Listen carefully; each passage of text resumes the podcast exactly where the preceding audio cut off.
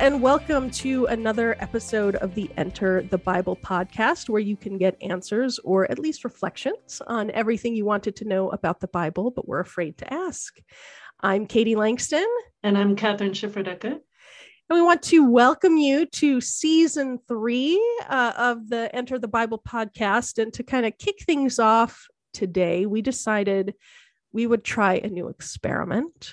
And that is uh, up until now, we've answered kind of one question per episode, but we found we had a few questions that were sort of interesting, um, but maybe wouldn't take a whole episode in and of themselves to answer. And so we thought we would put them together into one mega episode called the Lightning Round episode. And we'll have one or two of these. We're not even sure because we're making it up as we go along, folks. Uh, but hope that you can uh, enjoy the journey along with us. Um, and we're uh, it's just the two of us this time. We don't have a guest. So we're going to try to um, yeah try to address these real questions from real listeners. Yes. Uh, it, to the best of our ability. But without and and obviously we could talk about one of these questions the whole time but it might be kind of boring. So we're gonna try to we're gonna try to um, yeah the lightning round. Exactly. Limit ourselves we got to give the people what they want. They don't want a boring podcast. They want a quick, snappy, you know, like mind blowing podcast. So, not to overpromise, but yeah, we are. don't, don't raise the expectations. no, much. okay. This is going to be a really bad episode. Just kidding. Okay. All right. So, uh, there we had again we have this uh, this feature on the website enterthebible.org uh, where you can submit questions for us. And we actually do look at those questions. So um, here are uh, some of the questions. There were three uh, recent, relatively recent ones that seem to kind of fit together. So we're going to start with those, yep. uh, but one one at a time. But the first one was, how old is the earth? The second one, were there people before Adam and Eve? And then the third one, when Adam and Eve disobeyed God in the Garden of Eden by listening to Satan, was God angry? Didn't God know this was going to happen and the cons- and consequences for their sin had to be paid? So, all about creation, about particularly the story of Adam and Eve. Yep. Um, and before we dive in ourselves, we should say that we did talk about this a bit with one of our guests, Alan Padgett, our friend Alan Padgett, when we uh, had a had a podcast on uh, can we believe in the Bible and science. So if you want to go into some more depth, maybe check out that podcast from season two. Yeah, that was a good one. Yeah. So, um, Kathryn, how old is the Earth? Well, uh, I'm not a scientist, but I looked it up. Okay. And apparently it's something like four and a half billion years old. Yes. Yes. Indeed. Yes. And you are saying then that as people who believe in the Bible, we can also believe that the earth is 4.5 billion years old? We can. We what? can. Yes. Those aren't mutually exclusive. I thought that if you believed in the Bible, you had to throw out whatever science said about it and just accept the creation narratives as the actual scientific fact. Well, there are Christians who do that, and, uh-huh. and I don't want to diss them. So they would say the earth is more like in the thousands of years old, right? Taking the chronology from Genesis and then figuring it out to today. Yep. Uh, but we also have um, we have these, you know, this evidence of dinosaurs and millions of years ago, and we have evidence of um, evolution uh, and we don't have to throw out that kind of evidence uh, in order to be a Christian and to believe that the Bible is true as well, because the Bible is not a scientific manual. Yeah. And uh, the, the stories there, including the story of creation, um, are kind of foundational narratives for talking about the human condition, about the world. What kind of world is this? Uh, how did it come to be? Or who made it? Maybe is the more accurate uh, question that the uh, that the Bible addresses. Yeah. Uh, and what's you know why are we here those are the kinds of questions that the accounts in genesis talk about not you know how did this come to be or how old is the earth yep yeah that's good yeah and i think we did dive into that quite a lot um, with um, alan padgett in in the last uh, season. So if this is a question that you want to think more about or that you're kind of stumped by go ahead and, and check out that episode. We'll put it in the show notes as well for this one um, uh, because we do cover kind of like well how do you how do you do that? How do you make that um, kind of theological and cognitive you know shift to be able to accept both you know natural science and the bible and not necessarily find them contradicting each other. So yeah like how, however old the scientists say it is that seems like a good enough answer to me. Give, give or take a few sure they'll if they figure out something more like because that's how science works. If they figure out something different that's also okay right? Like we it's my life doesn't make or isn't made or broken by how old the earth is i guess. Yeah and you don't right exactly yeah. And and i think the larger point is you don't have to check your brain at the door. Yeah. When you when you enter church or when you read the bible. So right. uh, late in scripture uh, in deuteronomy 6 it says you shall love the Lord your God with all your heart and all your soul and all your mind. And that's mm. something that Jesus quotes later mm. when asked what the greatest commandment is. Uh, and, you know, God gave us our minds. I think um, we can worship God by studying this beautiful creation that God has made. And that is one thing that the Bible says very uh, explicitly that that God is the creator, right? Yeah. So whether God used evolution or whether God just spoke and everything came to be, um, that's up to you to dis, you know, to, to decide what you believe. But the, the major point here is that God is the creator. God is yeah. the one who creates. So uh, the next question. Yes. Were there people before Adam and Eve, Katie? Well, this kind of ties in to the last question that we just asked. And that I think is a question of were Adam and Eve literal historical figures.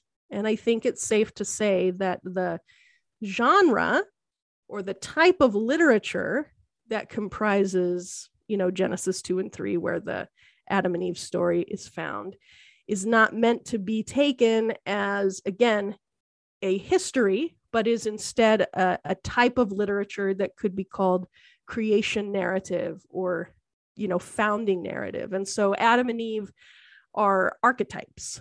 Uh, in in my opinion, uh, in my interpretation, uh, archetypes of humanity, of um, of what people are like, and yes, and and and who people are um, in relationship to God and in relationship to one another. Right? They're Adam and Eve are married, and they're you know god makes them and loves them right? Um and and so uh it's a story that is making theological points. Uh, it's not again a history or a science textbook about the origins of humanity. Right and and it might be helpful to say that there were other creation narratives kind of foundational creation narratives from the cultures around Israel. So this is Israel's ancient Israel's uh, creation narrative uh, in Genesis one one through well one through eleven basically, but really we're talking about one through three.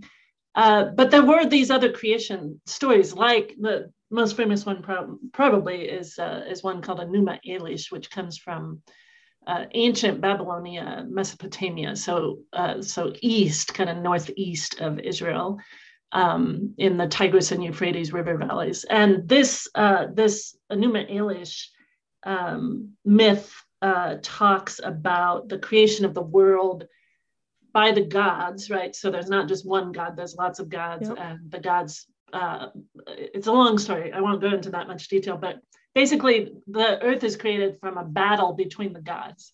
Uh, and and the god Marduk, who's the god of Babylon, kills uh, the, the ancient goddess uh, Tiamat, who's kind of this ocean sea creature monster. uh, and then splits her in two, and the top half he makes into the the sky, and the bottom half is the earth. And then humans come along later, uh, created from the blood of another slain god. Um, gods are dying left and right. The, the, gods are dying left and right. They're kind of like the like the Greek gods, right? Sure. They they don't right. like each other. They battle a lot, right? right. Uh, and and humans are made as slaves of the gods. That's a, kind of fascinating, and that that's true not just in Enuma Elish, but some other creation stories as well. But that um, the gods are tired of working, right? They need slaves, and so they create human beings as slaves. So they're lazy and murderous. Those gods. That's right, lazy and ill-tempered and murderous. So, so, but when you and and this this um, this creation myth seems to be known by the writers of Genesis. So you mm-hmm. get some really interesting um, kind of pushback from Genesis against these Mesopotamian uh, uh, creation uh, stories. Another one is the Epic of Gilgamesh, which has a flood in it. Anyway, if these names ring a bell, by the way, we learned uh, before we started recording that these names were used in the Marvel movie The Eternals. So apparently, Gilgamesh and Tiamat are characters in uh, in that uh, in that movie. But anyway, have never seen it. I don't. I don't either. I and I am a nerd and usually watch things like that, but I haven't gotten into the MCU. No one judge me. Yeah. I know. Yeah. Anyway, so um, where was I? Oh, so when you so Genesis seems to be pushing back against that. For instance, Genesis says very explicitly in chapter one that God creates the great sea monsters. Right? Yeah, that right. the sea monster is not the enemy of God. It's not the the doesn't have to be defeated in order for the world to be created, but God actually creates the sea monsters. And it says very explicitly also that God creates the sun and the moon, which are deities pretty much everywhere else, right? Yeah, right. uh, right. Marduk, the god who kills Tiamat, is the sun god uh, in Babylon. So yeah. God, uh, God creates light on day one, and then God creates the sun, uh, I believe, on day four. Yeah. Uh, and so the sun is not its own deity, right? And the sea monsters are not their own deities. And human beings are not created to be slaves to God in Genesis, but for relationship, for right. companionship. So this is these are the kinds of things that Genesis seems to be arguing over and against these other creation stories. And of yeah. course that there's just one God and not right, this. right, not a bunch of gods and they're not fighting all the time. Exactly. Yeah. Yeah. Yeah. So that's really that's really helpful in that kind of context, sort of again helps us interpret these texts theologically in a way that um, can help us kind of avoid that sort of science faith uh, kind of false dichotomy that yeah. that seems to exist in our culture yeah i think it's probably important to say and i think we said this in the other uh, podcast with alan Padgett, but it's important to say that not everything we're not saying in this podcast that that nothing is historically accurate or true in the Bible. That is not right, what we're right, saying. right. There no, are no, no. certainly historical facts, historical uh, narratives uh, in Scripture, and people who really existed, uh, yes. like King David, like right. Jesus, obviously. Like Jesus. And right. I think both of us would say very, very firmly that things like the resurrection of Jesus, probably the most important uh, historical thing, is in fact a historical right it really happened. Yeah. Right. So it's not that if you throw out creation in seven days or a young earth, then you have to throw out everything. That's right. that's not true. You, no. You there are certain uh, non-negotiables uh, that.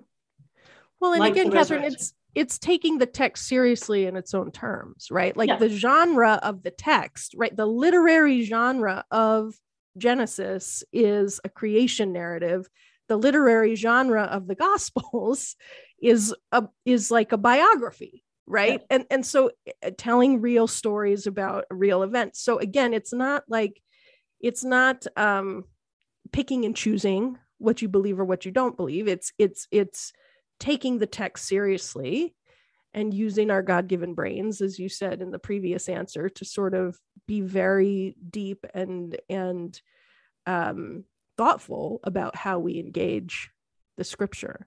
That's the conversation. I always have that conversation with my dad, who's would be more on the the earth is 6000 year old you know 6000 years old kind of side. And you know he would accuse me of not taking the scripture seriously. And, then i would accuse him back of not taking the scripture seriously. And these are in good these are in good humor conversations right? But it's like oh, I am indeed taking the scripture seriously because I'm looking at it for what it is. So anyway, those are some of those some of those conversations. Yeah, and and I say this to my students, you know, when I teach Genesis, particularly the international students, you know, you don't have to believe what I believe in terms of the historicity of this narrative, right? You sure. you are welcome to believe what you're led to believe, but but you should know, right, that that this is one other way to approach it. Yeah. So That's anyway. good.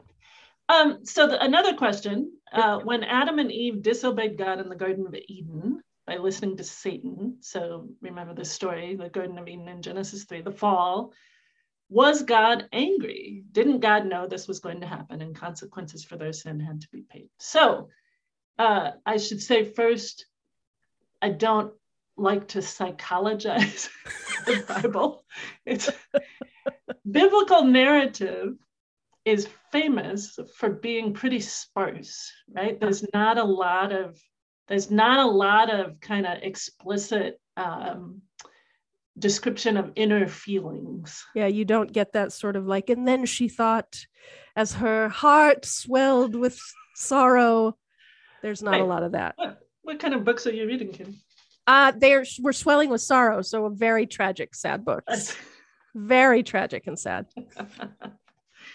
so, so, so the biblical narrative allows us to imagine, right? Mm-hmm. Allows us to kind of fill in the details. Um, but here, I, I, do find this question interesting though, because I, I, I was I was looking at the Hebrew uh, of Genesis three uh, when God first um, kind of discovers the sin, right? God is walking. This is uh, chapter 3, verse 8. They heard the sound of the Lord God walking in the garden at the time of the evening breeze, and the man and his wife hid themselves uh, from the presence of the Lord God among the trees of the garden. And then the Lord God said, Where are you? Which is interesting, right? Like God must know where they are. Is God just God, kind of God trying to, yeah. Um, and then Adam says, I heard the sound of you in the garden. I was afraid because I was naked and hid myself. And then God says, Who told you that you were naked? And then he, this is the this is the interesting question uh, i think.